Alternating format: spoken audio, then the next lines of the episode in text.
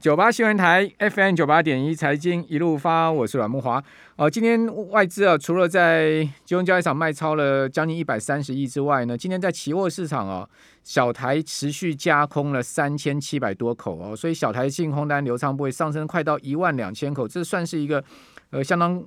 明显的一个空仓部位了哈，不过大台还好，大台今天只有加空五十多口啊，那净空单的留仓部位是一万八千七百出头口，好，这是在呃大小台期货市场的情况啊，虽然说呃没有很明显的加空哦，但是毕竟还是站在空方了，包括现货卖超的金额比较大一点。好，另外 VIX 指标有上升，Put Call Ratio 有下跌，所以呢，感觉空方力道有加强哦，这是要提醒听众朋友注意的哦，尤其是大盘也破了十日线了嘛，短线上面似乎有一个比较呃可能要回档的态势哈，但是量缩之下，好会回到什么样的程度？好，或者是说呢，后市如何呢？这当然我们有待持续的观察哦。那我们今天。呃，这两段呢是有直播啊，大家上 YT 啊可以看到我们的直播画面哦。我们今天要来谈一下哦，明年科技业的一个重点趋势哦。我们今天请教到的是群益奥斯卡基金的经理人杜新佩。好，新佩在我们的节目现场，新佩你好，本大哥你好。好，呃，操盘也蛮久了，对不对？嗯，几年了，对，几年了哈。其实产业看很多嘛哈。今年其实科技业的这个呃。情况相当好，这个上市贵公司哦，今年获利是创新高嘛？对啊，如果说加第四季，现在目前一般预估差不多今年的税后可以直逼到四兆哦。是，好，所以这是一个非常惊人的情况。那明年还会这么好吗？呃，我想现在大家最最担心的就是说，今年的一个高度成长，其实来自于说去年的一个积极偏低。对，那加上说有一些啊、呃，等于说后疫情时代的一个，不管是提前消费也好，或者说递延的一个状况，但集集中在二零二一年。那这样的一个成长性到明年，我们想很难，的确是很难再去呃维持一样的高成长的一个呃成长率。不过就目前研调机构看到，就是我们全世界的呃总体经济仍然是在一个复苏的轨道上。那呃以我们台湾来为例的话，您刚才提到就是说上市柜，我们台股的上市柜还是以科技业为主了。那这样的一个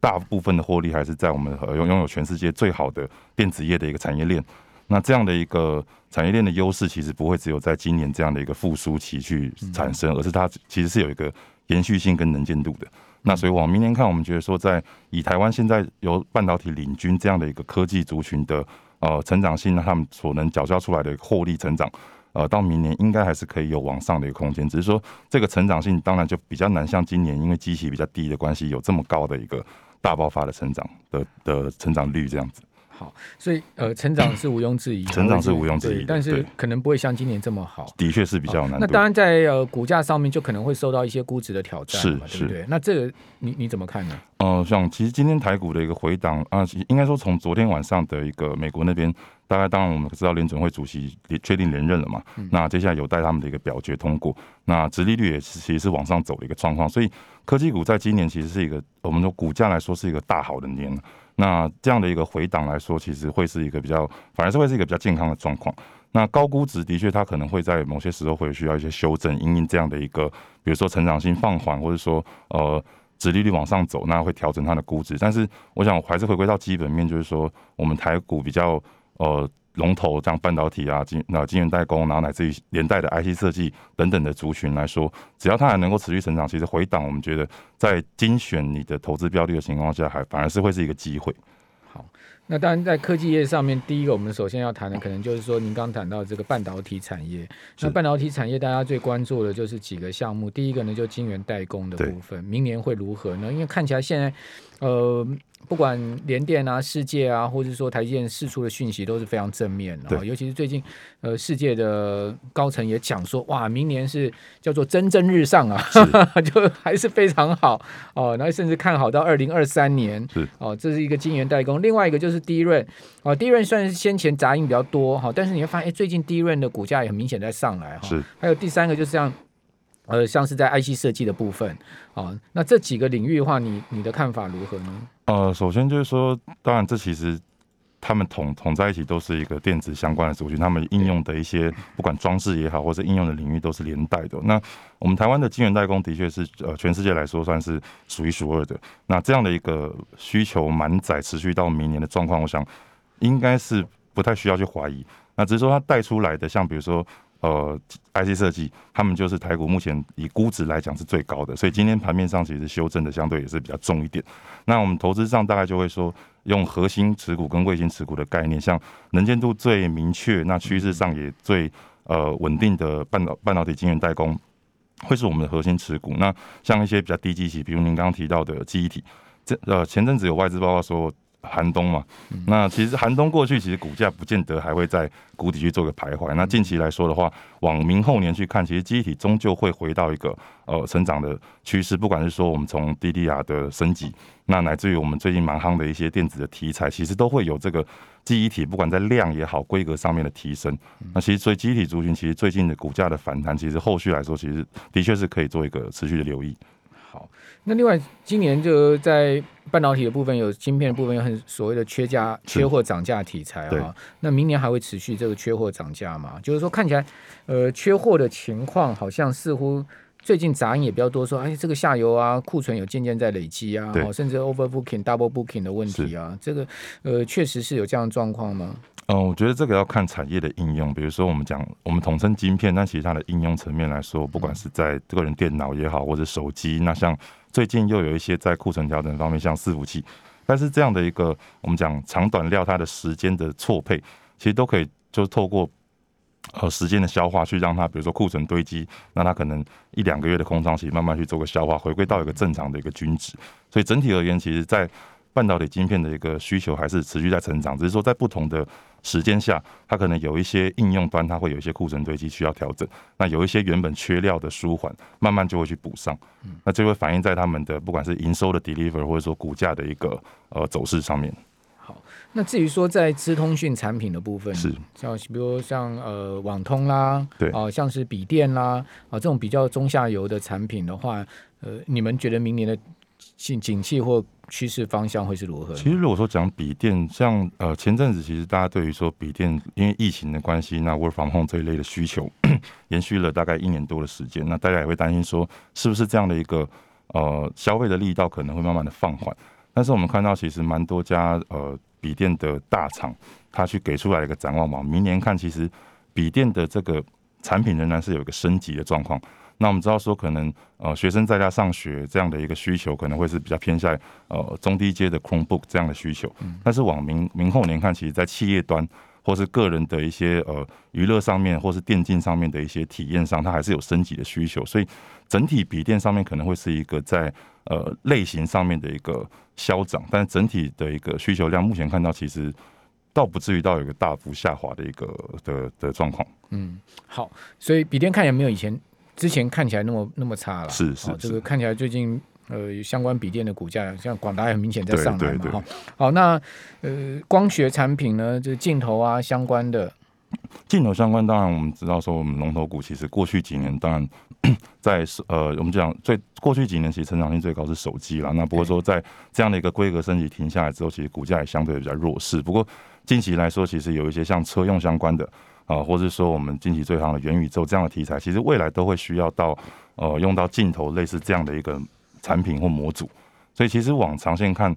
它的一个呃需求仍然是可以持续成长，只是说在这样的一个不同应用产生的一个需求的转换下，其实厂商之间可能就会出现一个彼此成长性之间的一个消长。OK，对，好，那呃这样呃科技产业大家问过一轮之后，你你们明年最看好什么？我们明年当然最看好，如果回归基本面，还是在晶圆代工，因为这样的一个哦，也是最安全，就会对，也是最安全。那股价其实是相对走势也比较稳了。那放眼全世界来说，台湾的晶圆代工，我想应该是我们值得骄傲的一个族群。所以这当然会是我们核心持股的一个部分。那另外看好的一些呃，比如说题材，或者说成长性会比较有爆发性的，可能会是在车用晶片舒缓过后的一些车用电子相关。好，那其实比如说近期的第三代半导体，其实在它是个看得到的长线趋势。那我们常常讲什么东西什么东西的元年，那往往是过了三五年，你才发现这个东西其实每年都在高速成长。那这样的一个股价的一个或者说基本面乃乃至于股价的一个长期的一个能见度，其实就比较明确一些。第三代半导体，你觉得会是明年的一个亮点哈？嗯，或是甚至明后年都会，它是有个长线的趋势。Okay, 好，那另外就是晶圆代工其实是最稳，对，这很稳。OK，好，可是现在估值也不低了嘛。对，好，比如说台积台积电股价也在六百二十块，一百一十到二十块之间了。对对。好，其实也离它今年的高点六百三十八块，其实差不太多了。是。那如果你还原全。还原除息的话，其实基本上已经快贴近到那个高位了。哦、啊，另外联电也在六六十五块了，这个离离它今年高点七十块以上，也其实也差不太多。对，好、啊，另外呃，世界在一百五十几块。好、啊，所以说，哎，晶圆代工虽然好，但是股价也都不便宜，估值也不低。那这样子的呃布局该怎么布局？比如以你们的基金来讲，你们会怎么布局呢？哦，首先我们当然手上的 核心持股不会，我们比较尽量避免去做短线的操作，就是说我们是看比较长线。那估值当然高，但是其实你在往后两三年，它的一个获利成长上来之后，其实那估值又会显得相对其实是不贵的。所以核心持股大家、需要时间去对去放长。嗯、那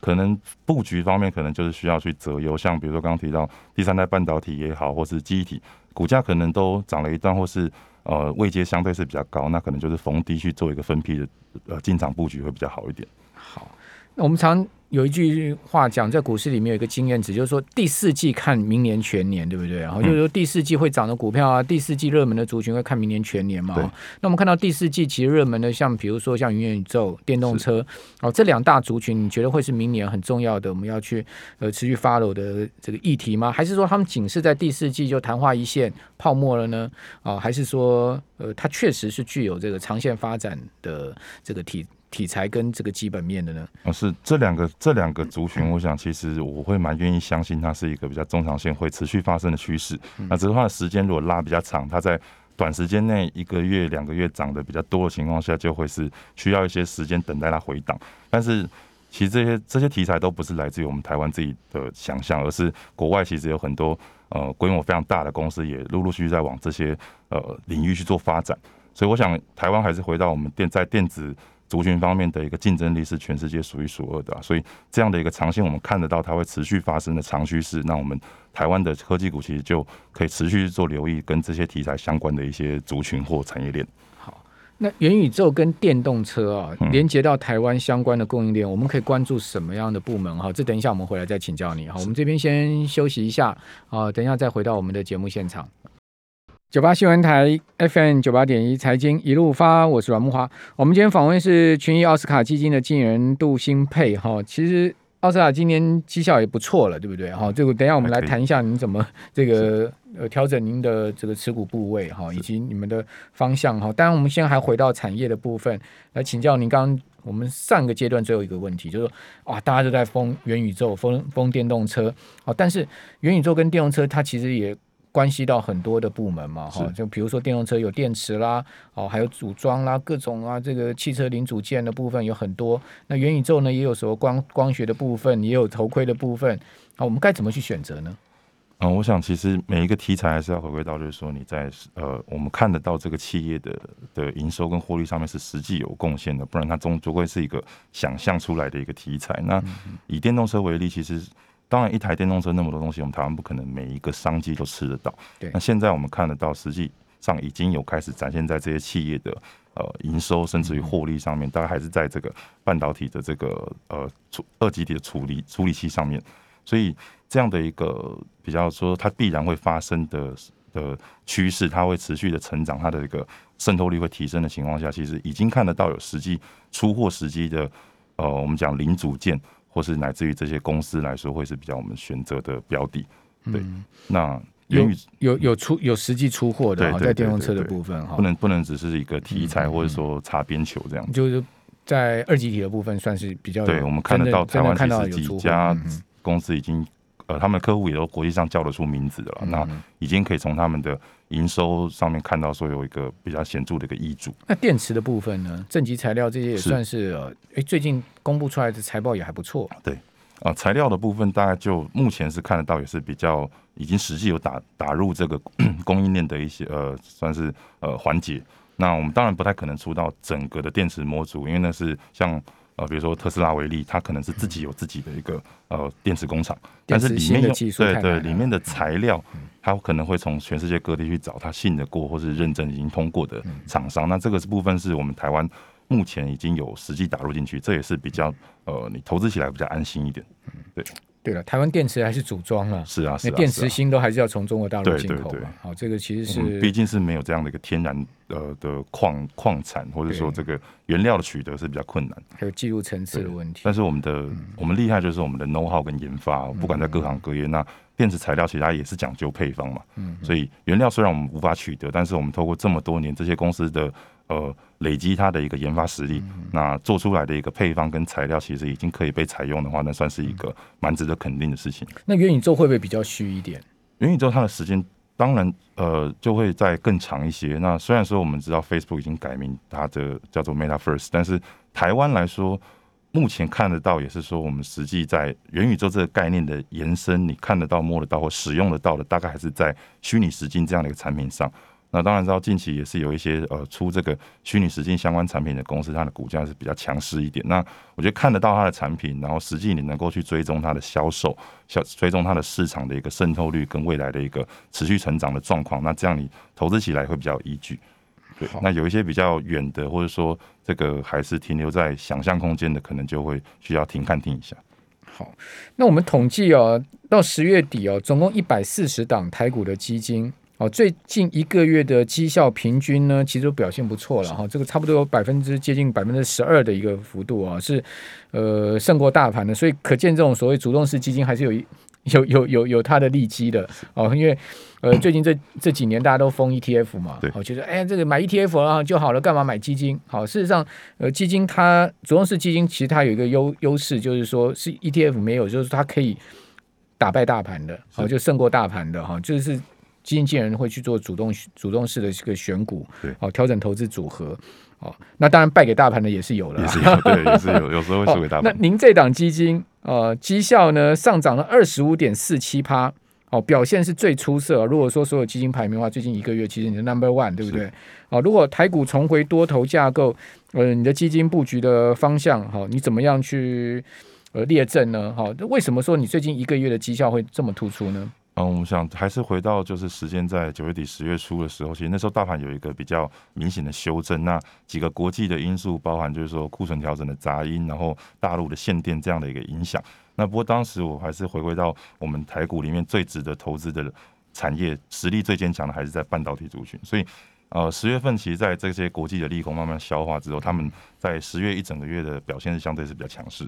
对，那所以也造成了，就十月其实呃基金的的绩效表现还可以。那往后面看，近期大盘当然是因为毕竟涨多了，有一些修正需要整理的一些时间。那在排兵布阵上面，大概还是回归到核心持股，还是会以这些呃全球来说最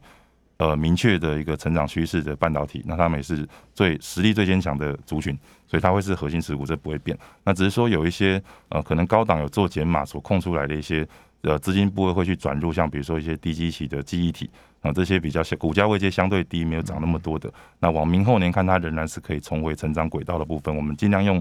分散投资，那逢低去呃找未来，就是呃可能一两个季度甚至一两年能够持续做一个接棒成长的族群，那去做一些分批布局，然后期待就是说我们基金的绩效能够持续的往上去做一个增长，这样子。好，所以核心持股还是您刚刚所讲的这个半导体，这个不会变。那半导体最核心的还是晶圆代工这一块，当然当然。好，那另外呢，就是说呃，找一些相对可能先前跌多的股票了，是是是，呃，但是本质跟基本面还是不错的，对。好，然后呢，逢低去呃进场这样子一个操作策略。哎，那呃，其他的多元布局还有什么样的方向呢？嗯。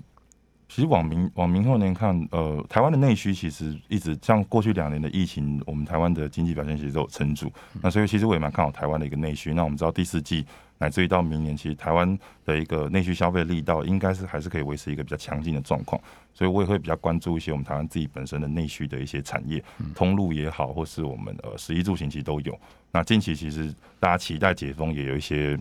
呃造成了一些期待性在股价上面，所以内需我会是会是我关注的。那往后面看，再包括节能，那我们知道现在碳中和相关的，其实也会带动一些，不管在设备端的升级，或者说一些绿能相关的，其实那里头会是比较长线明确看得到的趋势。嗯，那这个就会是往明后年我们会持续关注这样的一个呃题材跟相关的一些族群这样子。好，那呃今年比较夯的像原物料族群呢，甚至就是说航运航空相关的族群，对你的看法呢？航空，我觉得现在全世界尽可能都在疫情有一获得一定控制，虽然还没完全消除，不过其实全世界的人们都应该蛮期待解封这件事情的发生。那我想，